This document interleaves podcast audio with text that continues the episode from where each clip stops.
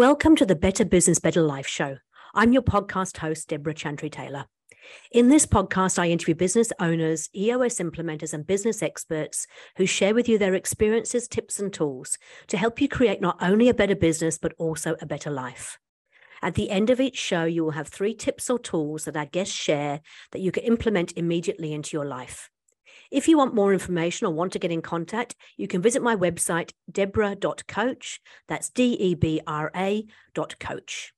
Please enjoy the show. Today, I'm joined by Sean Hayes, who is a best selling author, a speaker, an entrepreneur, and a felon.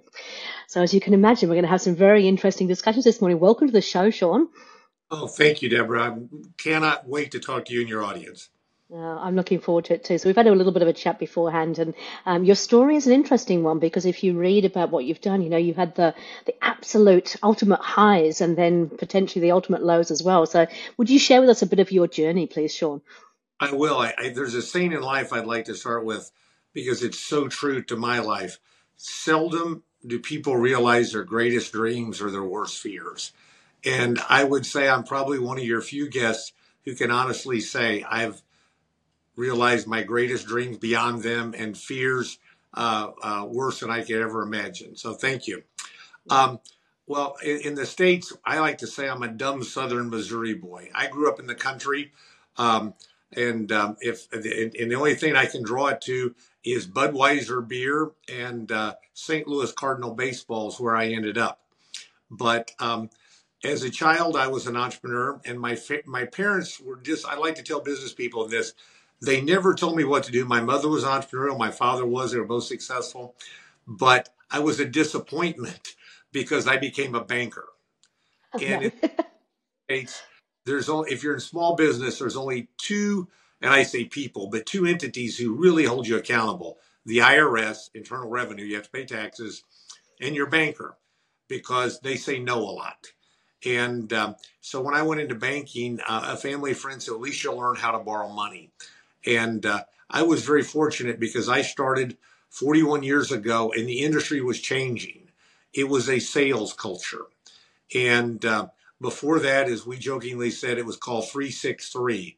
You paid 3% on deposits, you charged 6% on loans, and you teed off to play golf at 3 in the afternoon. By the way, I play golf. But um, but the point is, is that I came into the industry when it was fun and uh, and we were salespeople. We went out, we, we sold money. That was our primary thing. And of course, it's a little unique in most products or services because we wanted it back, you know, with interest. And um, I spent seven years with a large bank based in Kansas City, Missouri. And after seven years, and you're going to learn very quickly, Debra, I'm not the brightest bulb in the tree. After seven years, I realized my last name wasn't Kemper. And for 76 years before, and 34 years after, every CEO has had one last name, and it was Kemper. So at 29, I went out and bought a bank with put a group of people together. Banking in the States is very different than the rest of the world. When I got into it, there were 21,000. Wow. Today we still have 5,000. So it's very different than most countries experience. It's very entrepreneurial. Mm. And um, we started out, and I love to tell this story uh, to your audience because this will give you an idea. This teaches a lot. I, I have a YouTube video and I talk about culture and I talk, the stories about cash, and you're going to find out I'm crazy. Um, we buy this bank and it had a million one hundred fifty thousand dollars in cash. Ten years later, I didn't have a bank that had fifty thousand in it, and the ATMs had more than that the way things have changed. But we sit down and, and what here Fed funds, which is overnight investing, were like nine percent. And we're thinking, wow, if we took three quarters of a million dollars and took it to the Federal Reserve, we'd make like five, six thousand dollars more a month. And we're trying to make more money. And so I picked up the phone and I called Brinks, the armored car people, and I said, Could you send an armored car? And they said, Yeah, it'll be $250.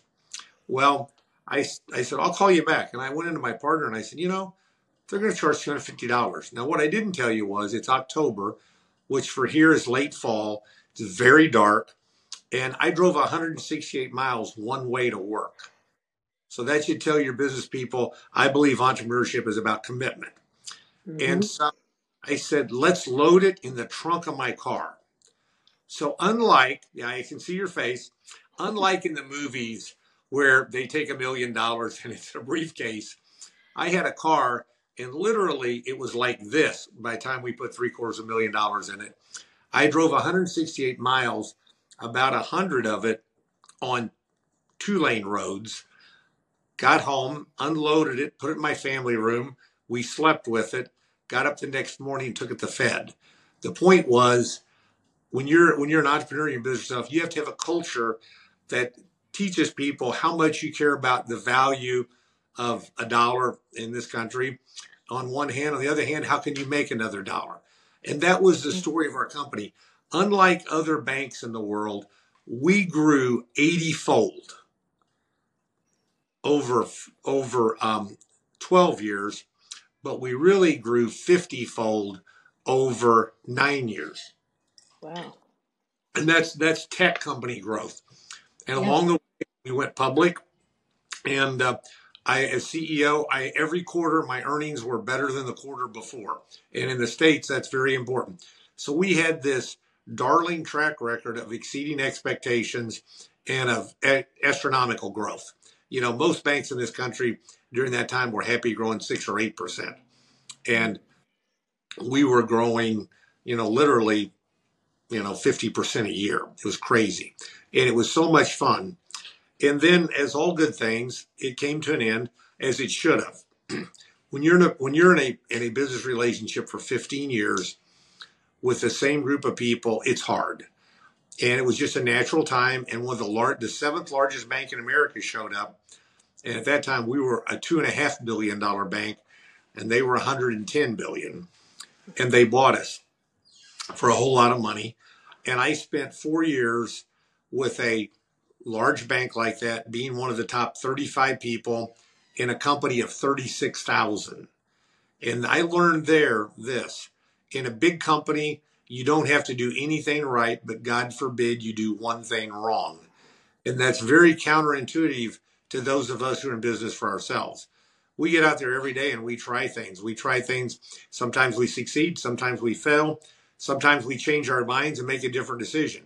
In a big company, as I used to tell my oldest son, it's like trying to turn an aircraft carrier around in a river. It's impossible. Yep.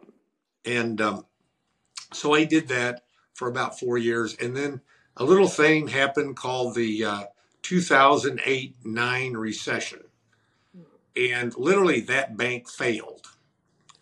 And oh. uh, they got bought. They were $42 a share, and they got bought for like $2 a share.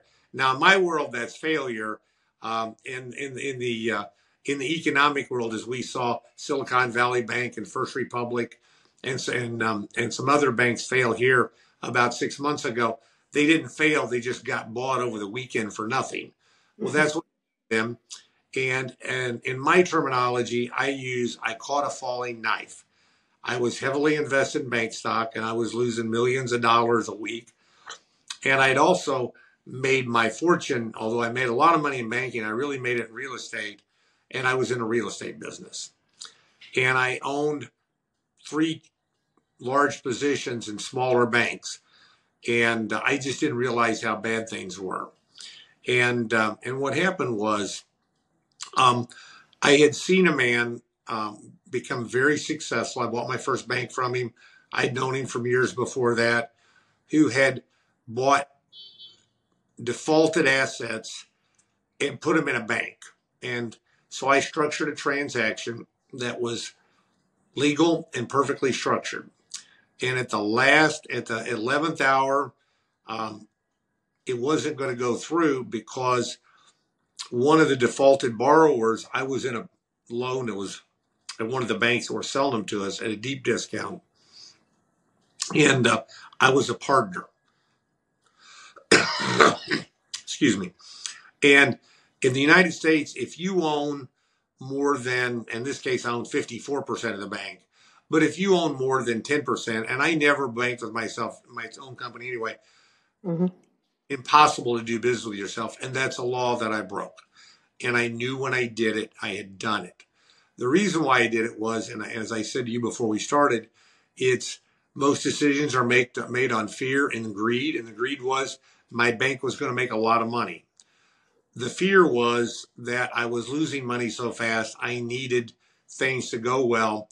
And had the transaction run its course, run its course as it had dozens and dozens of times before when I'd done this, not with my own, with not with a piece, not with a small piece that I was involved in, it wouldn't have been a problem. Well, mm-hmm. it became a problem, and uh, and that's what uh, that's what uh, sent me to prison. And uh, and what I like to talk about is you you know your audience are people like myself then, and and quite honestly, as it says in the book, and back, and uh, I've just had an unbelievable rise again. Not like the first time; it's very different, but it's for me, it's far more fun.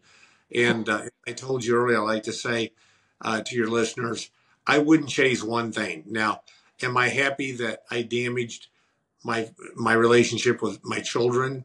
No. Am I happy that I lost 37 months of my life and freedom? No. Am I happy that I lost millions of dollars? No.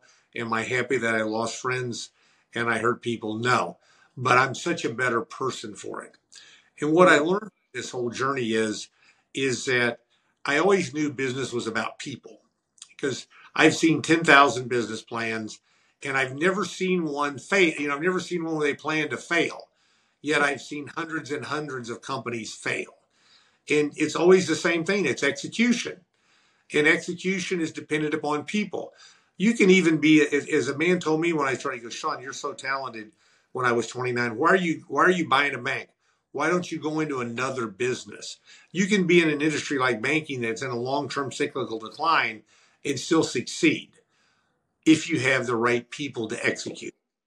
Mm-hmm. And I was very fortunate that I did. And the key to my success as I as I got through it, not when I was going through it, as I got through it, I realized it was in a, it was in having a very diverse and intelligent board of directors, and in particular, in my case, it was in having four people and myself on an executive committee, uh, one woman and three other men, who helped me accountable constantly, at least mm-hmm two to four times, two to four times a month, if not every week, we met. And we talked on the phone in those days. Today we would have emailed a lot more our text.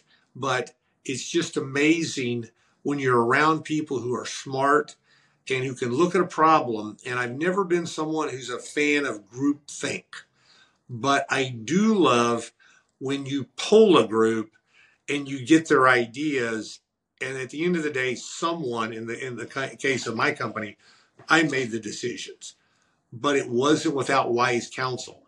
It wasn't where it's run. You know, there's nothing like an entity run by a committee. Look at our government; we run everything by a committee. Now it beats it beats a dictatorship or you know socialism or anything like that. But you really, at the end of the day, someone has to be accountable, and it's up to people around you to hold you accountable. And um, and that's the lesson I learned from this. And if people don't take anything else from this this uh, podcast, but this, it truly is surround yourself with really bright people who they don't have to be from your industry necessarily, but they need to have experiences. And I like to talk about the woman. She'd been director of a, of a bank that we ended up passing in size, which was much larger, very successful bank. And she'd been their HR director. And I would let Virginia interview people who reported to me or that I interacted with a lot. And she would, and this is one of the most valuable lessons I learned. And there's one other one I want to pass along.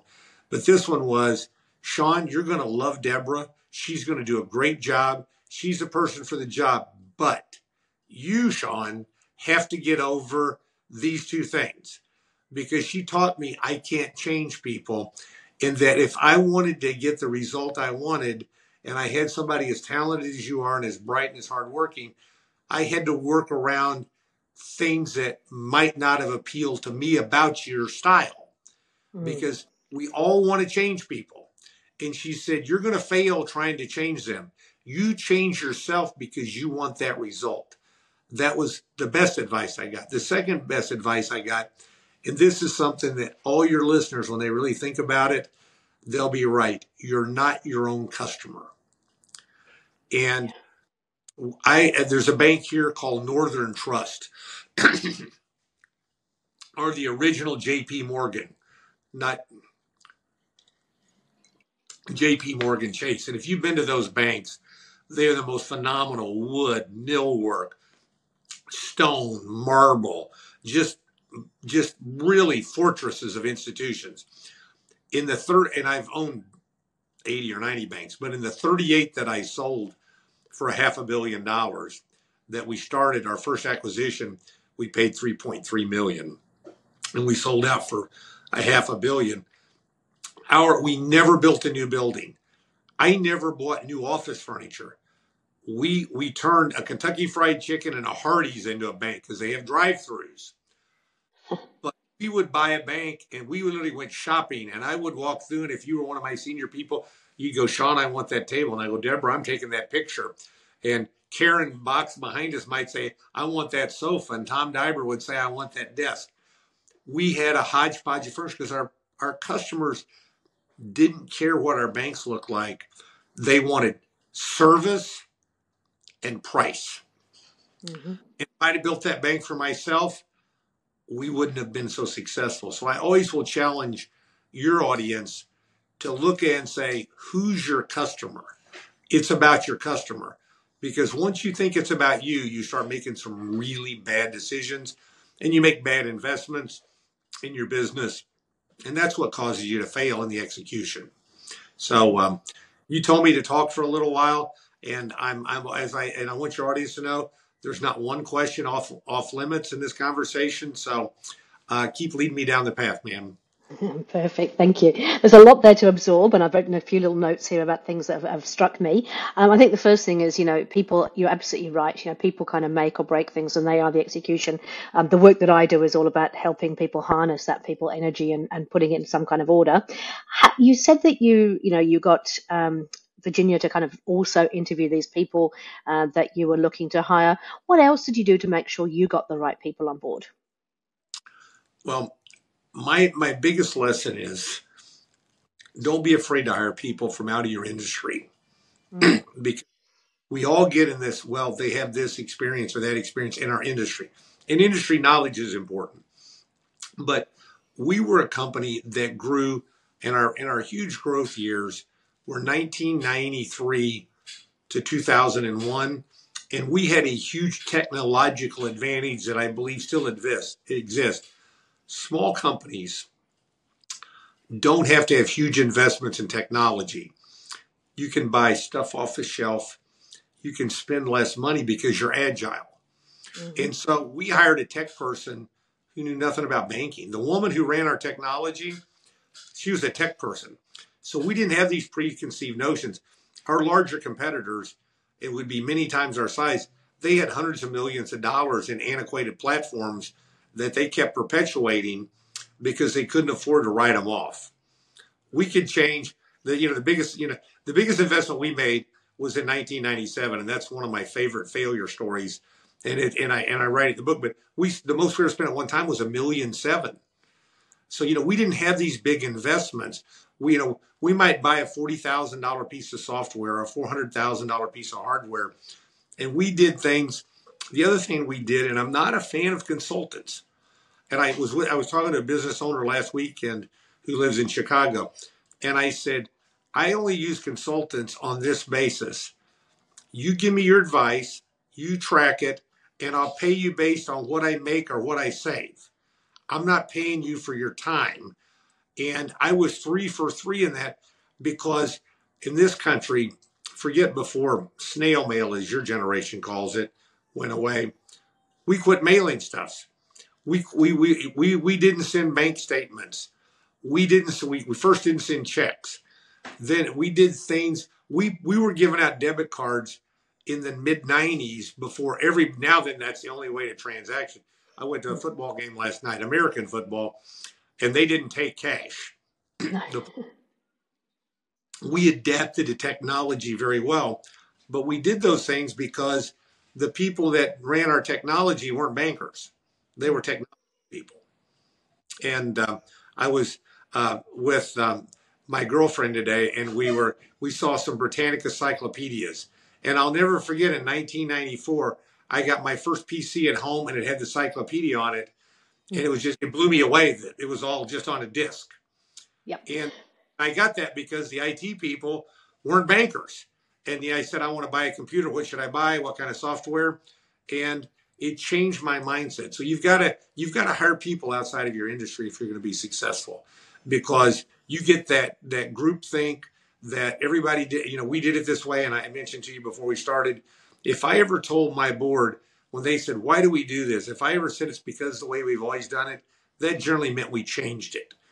And change is good. Change is hard. But you know, I, I like to tell your listeners this, and I know they know this. If you don't adapt and change every day, and by the way, human beings are the most adaptable species ever. If you don't do those things, you're going to lose. You have to change every day. You have to look at how you do things. And that's just part of it. You know, make be a changed leader, have a change culture. And I also believe those who are owners or CEOs or whatever moniker they put on themselves, they're the chief culture carrier. And I told you culture I created by putting three quarters of a million dollars in my trunk. But one time we'd acquired a bank and they had a fortune in stationery. And I parked in the bank of the building by the back of the building by the dumpster because I wanted a culture where everybody knew that I what didn't have a special parking place and all this. I went in the back door and it was misty and all in, in those days there were so many smokers and they could only smoke out in the back. And I literally crawled in a dumpster and started handing stationery out because it was going to ruin. We are going to throw it away. And I wouldn't, I would buy anything but post-its. I don't hmm. like post So the joke was for your birthday, your coworkers would give you post-its and for holidays you would give them post-its. But I had them made into notepads. You know, it was that culture of we don't throw things away. We're not wasteful. Mm-hmm. And those are things that made us successful. Oh, I love it. I love the encyclopedia thing too. I actually have in my session room, I actually have a whole set of encyclopedias just to remind us of, about the, the changes that we see in the world.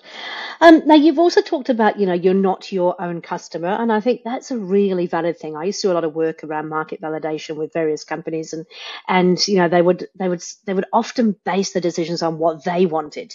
And you'd have to say to them, look, you know, if your target audience is a, um, 23 year old male, um, I'm not a 23 year old old male, so I cannot possibly think like a 23 year old male. And so I'd encourage them to actually go out and talk to customers and really get a sense of what those customers wanted and not not lead them down a path either, actually allow them to come up with what they genuinely wanted and then see how you develop things for it.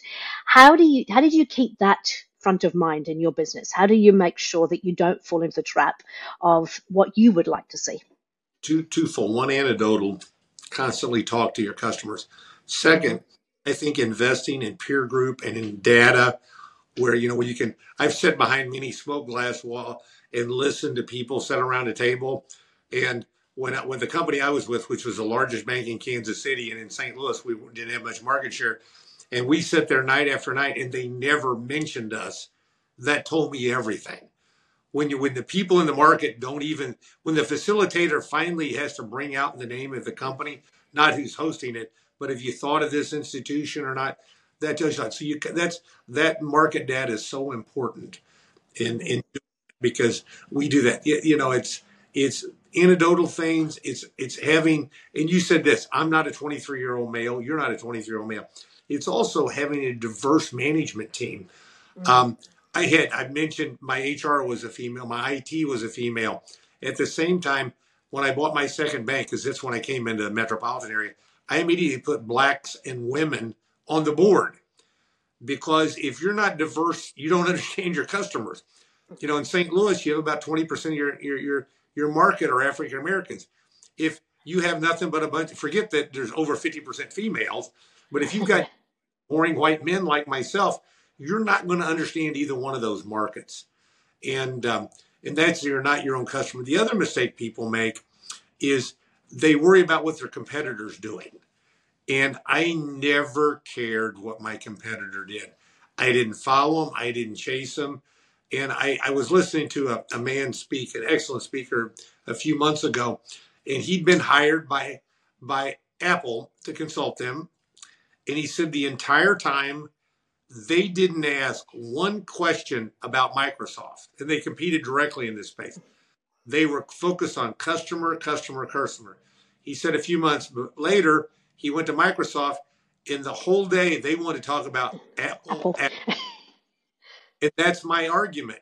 You yeah. you stay focused on the customer, not the competitor. Yeah. I completely agree, and there's a lot of um, authors who agree with you as well. And it's just it makes no sense. It's like there's plenty of opportunities out there. Um, do what your customer wants and needs. I'm really curious. You said I could ask any question. Thirty-seven months. Did I get that right? Is that how long you were incarcerated for? Yes, ma'am. Tell me a little bit about that because that must have been um, lots of time to reflect. I should imagine. Um, if it literally 16 hours a day, and um, it's um, in this in the, in the U.S. It's unique. In my experience, was unique to any other people. I'm what's called a white collar criminal, but I spent 17 months in a county jail. And in the, in the U.S., the feds. The federal government they put you they house you in county institutions. And most people they go straight from the courtroom to a white collar camp. Mm-hmm. I spent months in a county jail where literally every day I, you never sit down to eat other than breakfast because you had to be able to move to either fight or flee because right. it's it's not a pretty place. But it was a time where I literally walked down a 54 foot hallway a thousand times a day. That's how I, I didn't watch TV. I didn't play cards. I read because I've always been a reader, and I focused on myself and uh, and what was I going to do with my life and how was I going to change it, and um, and it was it was a humbling, uh, but then again, I wouldn't trade any of that because I'm a better person for it. Mm. So tell me, you said you did a lot of reading. Was um, was it mostly business books? I mean, you said that your mum and dad were entrepreneurs. You were brought up an entrepreneur. Uh, what did you read while you were? Well, and, the, and I'm glad was before prison. I, I read you know banking kind of things, but I only read Napoleon Hill, Think and Grow Rich, which I think is a must read for anyone. I don't know if you've read it, I but to me, the greatest book. But I read all those other ones you know, I read, you know, you name something uh, out there, I've now read it, in, hmm. including War and Peace and um, and some other very. I've always been a student of history, and I I think in business you have to be. I think you have to understand because it does repeat itself. And and I always I, I have five children, and my number two son. I would always say there hasn't been a new thought in ten thousand years. Hmm. And I've now lived a lot old enough to see pleats come and go in men's clothes, cuffs and pants, ties narrow and widen in return.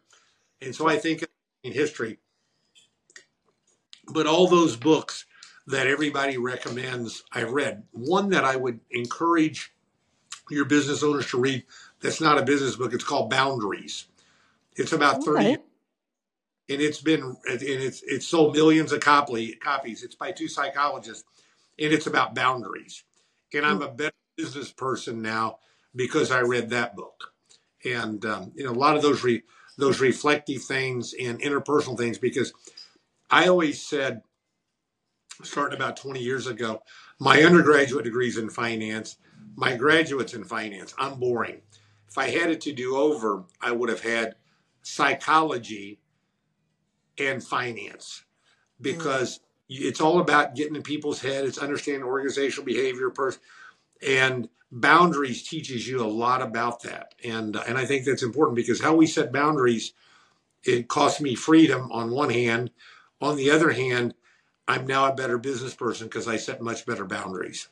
Mm, I agree. I actually um, I use this a lot in my sessions with people when I actually explain that humans enjoy having boundaries, right? It, gives us some structure. It gives us something we know you're going to work within. And I use the example of a little seedling kind of growing in the middle of a paddock full of cows. And what happens to that seedling if you haven't got some fencing around that that seedling? It will never get the chance to actually grow into what it needs to be. And then once it reaches the stage of being a big, fully grown tree, um, it's protected from those cows. But those boundaries are the things that actually enables it to um, to grow into what it can become. So it's a it's a topic I, I love in terms of I just think you know people don't like to put boundaries in, thinking that people might not like them because of it, but mostly we genuinely appreciate having knowing where those boundaries are. Well, this is, and then you touched on. I agree, completely agree with everything you said. A few years ago, I was in a meeting, and um, and someone basically said I wasn't a nice person. said to them, they call me a, an SOB. And, and in old days, I would have immediately challenged, attacked, retaliated. And I said, let me think about that. And I came back to the next monthly meeting and I said, you know, you're right. And it's because I can say no. And it's because I make decisions that people don't like. But I think I'm making the best decisions for my organization, or for myself.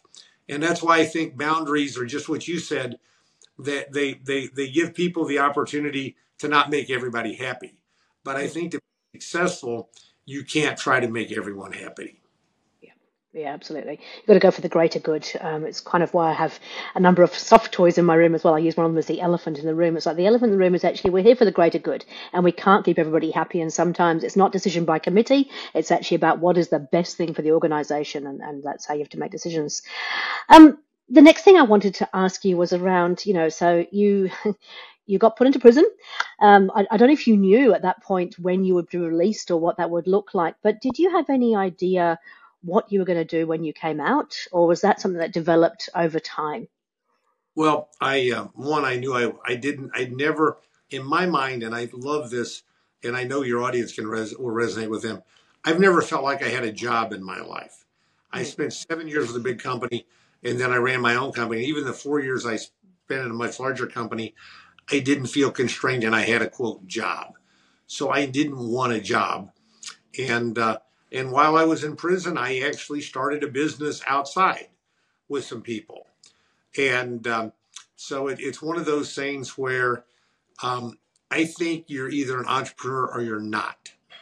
And I think that you can make a choice to be one, but most people don't. And that's okay too. It'd be a very boring world if they didn't, you know, if we were all the same. But once you're an entrepreneur, how can you not want to get back in the fight? And uh, love the game. You know, it's uh, it the things that are important to me now are different than what were important before, but it's still winning the game. Mm-hmm. And and I, I think it's important, and I thought it was important when I was incarcerated to, you know, how do I redefine myself? I redefine myself by what I do when I get out.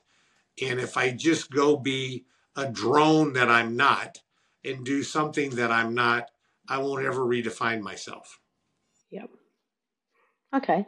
And so you you were in prison, you were reading your books, you were thinking about sort of what came next. Did you have any kind of epiphanies? Because um, I I think one of the things we talk about is like actually taking time out and being still and having the time to allow things to settle can actually give you real clarity of thought.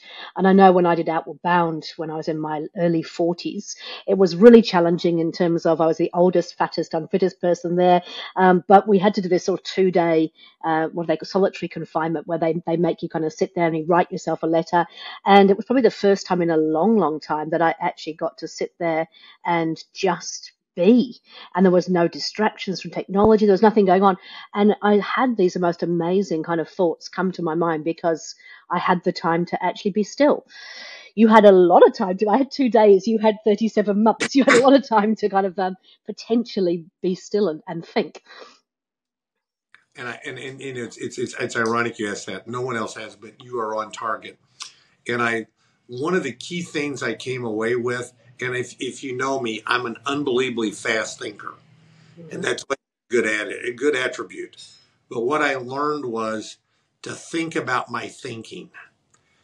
And it doesn't slow me down, but maybe a second or two. But I make such better decisions when I think about my thinking. I'm much better in relationships when I think about my thinking. And that was the epiphany is just take those milliseconds or seconds keep being a fast thinker, but think about your thinking and analyze your thinking before you say it, before you think it, before you type it, before you text it, before you write it down.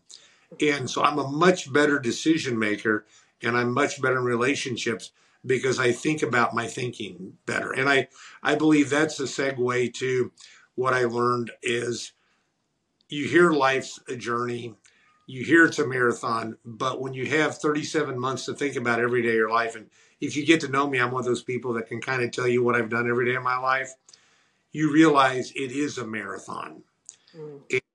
there was a study in the States 30 years ago, and um, it was octogenarians and one of the things, only four things came to the top, and, and the one that was relevant to me is they would have done things differently had they realized they were going to live so long. And I don't think when we're younger, we think that we're going to be 40 one day, and 50 one day, and 60 one day, and in their cases, 80 one day. Mm-hmm. And that's a that's a real driver. And when you have that in mind at one end, and you think about what you're thinking at the other, you make much better decisions and you're a much better individual. Completely agree. That's fantastic. I've got written that down. Think about my thinking. I think it's a really um, fair point for because most entrepreneurs tend to be sort of reasonably fast paced, reasonably quick in their thinking. Um, I have to say, I as I've grown older and hopefully a wee bit more mature, I'm not too sure how more mature, but I can catch myself now. Um, I used to be a bit of a keyboard warrior.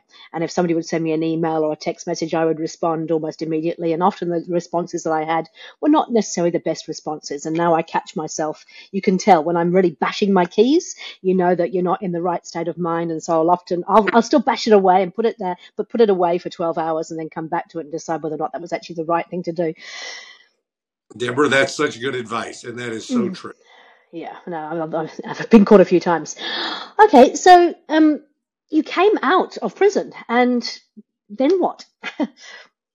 um, one, I, I, I mentioned I started a business. I was active mm. in several, and then I got really ill, and I had lymphoma in 2000, late 2011 and 12, and um, I got it again uh, in April of, of 21. I knew on Easter Sunday I was really sick. And I went in on Monday, and of course, they kept me for a week, and then I started chemotherapy the next week. And I had known from the depths of my trials before I went to prison, I was going to write a book.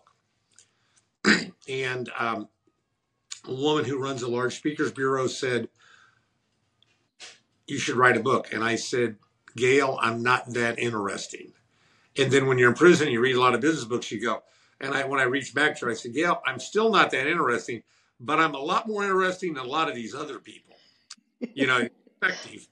And um, so when I was so sick, and literally for um, a period of six weeks, I didn't really get out of bed. I, I credit four men with say with keeping me alive because I was so ill. In fact, if you talk to them individually, they would say they never thought I would make it through that because not only went the cancer, then I got pneumonia. Yeah. And um, so I wrote the book. I, I, dictated it into an iPad, huh. and uh, and that was I knew what I was going to write. I just didn't know how. And when you're so sick and you got nothing but either you sleep or you wonder. And I'm not a TV watcher, so rather than spend you know dozens and dozens of hours of thinking about things I thought about for years in prison, started writing, and that was the book. Okay, wow. And so the book is called, I wrote it down here, The Grey Choice, yeah? And it's what it, um, I was just looking at what the tagline was Big Time Banking to the Big House and Back. um, and that you can obviously get hold of that on Amazon and all the usual places, is that right? Yes, ma'am, that is true. Yeah. And so, writing the book was it cathartic? I've always wondered about, you know, writing these things down. Does it does it also because you obviously do it with a desire to help other people, but was it also helpful for you? well, it, my desire was, and I and I and I put this in the book that I wrote it so that hopefully those who read it will never make the mistakes I made mm. and experience the highs without the lows. But I didn't write it for what came out of it, and this is an irony. Uh, two men, one I've known for decades, another African American man at the time I'd known for about three years, both uh, broke bread with me a few weeks after it came out here. They both read the book and they said this and they were right. It cleansed me. I finally felt like I was it was behind me. It felt like I was, you know, clean. I was ready to move forward. And that was not why I did it, but it was that was the consequence. And it was ironic that I had two people tell me that from two different walks of life, both in business so. And I'm like, wow, you all are right, but I didn't think of it that way. Mm-hmm. And And the other thing is, is, is I, I talk to friends that I grew up with. If you would have asked, I was always voted, you know, to be successful. But if they would have said, who's going to write a book in my class, I would have not been the person. And, and I tell people, and a lot, there's a saying, there's an inner book in everyone, but there's a lot of people who really should write them that choose not to. And it's not as hard in today's world as you would think. Mm-hmm. And, and you can make a difference in people's lives. And I've seen it from all kinds of people. I've gotten the most wonderful emails. And it's, it's one of the questions that somebody asked me early on. And I said, I've gotten hundreds and hundreds of emails and responses. And only two of them were negative, and they were both girls I dated in college and didn't marry. Bit of an ulterior motive there. so obviously, it's been freeing, but it's nice to have people, and I have people obviously that I don't know that have nothing to do with banking or finance, just write and say thank you, and um, and I would have never thought that would have been a consequence, Debra. Mm. That's fantastic. I, I want to go back a little bit as well because uh, um, I know that in the beginning you said that you actually lost friends and family and hurt friends and family, obviously, with what happened to you. How did you repair those relationships? Did you? Have you been able to? Um, and, and what was their what was their judgment? Like, why did that the, the relationship even break down in the first place? Um, one thing I was told all my life, and now I've lived it you really can count all your friends on one hand. Mm-hmm. And um, that was one thing. The other thing is, is that my children had only seen success after success after success, and so I've had to deal with that. And and it's repairing in some cases has been easy, and in other cases, it's you know it'll be the rest of my life, or certainly beyond. But I know it'll happen. I, I have no doubt that it won't be. But what's been the, the, the ironic part of that is, is once you've been down the road I've been down, you become a little gun shy of, you know, what's the response going to be is how many people who I wouldn't have called friends have risen just to unbelievable levels of acceptance and help and kindness. And it gives you a real good feeling about mankind. And you talked earlier about doing the greater good. And we all like to do that every day, and we try to do it in our business life and our personal life. And when you've been through what I've been through, you find a whole lot of people who really are out there doing the greater good. And it's very refreshing. And um, so the, the ones I've damaged, it's a long road, but it's worth it. And, uh, and, and the ones that I haven't, they've just been unbelievably welcoming. Yeah, that's fantastic. Yeah, I think you're absolutely right. You really have got those people around you who you know are there for you, come hell or high water. I, I haven't been through what you've been through, but I've certainly, um, I've lost everything in business. I've lost my house. I've lost my car. I've lost, you know, literally gone on. And and as you said, I, I don't know why, but I had to go back and start another business because that was part of my makeup, and I couldn't bear the thought of going back. You know, my my um, husband always says to me, "Why don't you go and get a, a, a real job with somebody?" It's like, mm, yeah, actually, I prefer a real job of of, of employing other people, if you don't mind. right but um, yeah, it is just it's it's interesting that the people you know your true friends, no matter what you go through, um, are there for you. Um, even when you've made some bad decisions, they will be there. They'll support you, um, and others, I suppose, you can work on over time if you've done something to hurt them, which I think is probably where um, the, the, biggest challenge lies. Is that fair? That is very fair, and yeah. I think sharing a bit about your story because you're you're only proof, living proof of what I believe when you get knocked down, it's not failure until you quit. Yeah. And when you do it again, you you will succeed. I always love yeah. the books I read, the Thomas Edison story. He failed nine thousand nine hundred ninety nine times. Mm. That's a light bulb. Yeah, yeah, that's fair enough. Um, I, I don't say I think there's some certain things we'd like to help people avoid doing. I mean, I certainly would never recommend selling your house or your car to fund your business, but anyway, I did it. Um, what I do love about it is that I think that um, I think that sometimes, as, as you said, if you've always had successes, it's really hard to necessarily appreciate it as well. The one thing that I learned from being on literally the bones of my ass was that I now have a lot more. Um, gratitude, I think, for the things that come into my life. And, and I appreciate things like I never did before. I might have been a bit of a sport brat in the old days, whereas these days it's like I'm really grateful for, for everything that happens. Hey, look, we could probably talk all day because you've got such a, a, fascinating kind of story, but I, I, I, want the listeners to kind of walk away with some things they can actually use in their life. So, do you have like three top tips or tools or um, things you'd like to share that we could actually share with the listeners? Yes, I um, one is business and life is a constant, and I and I said this. I learned this from mentors. All college is in this country is it teaches you how to learn, and if you're going to be successful in your personal life, you're you have to constantly be willing to learn, and that's listening to podcasts like yours. That's reading. It's it's devoting your life to constant learning. That's that's number one, and that's what I love about podcasts because I'm I, I can be on the treadmill, I can be I can jog, I can be in the car, I can be bored at what I'm doing, and I can listen to things. And I think that's so important. And that's again back to technology. So mm. uh, that's number one. Number two is surround yourself with really bright people that will hold you accountable. And that's the key to success because when you've got somebody who's around you who holds you accountable, you get a better result. It's like you were talking about boundaries. It's the same. Children want boundaries. Children want to be held accountable. You give them boundaries, you hold them accountable, you get a better result. And, um, and it isn't always the easiest thing. And um, I, um, I was involved with a roofing company not long ago, and the young man said, I don't like it that every time we meet, you grade me. And then a few weeks later, he goes, I really like it that you do that because you made me a better person.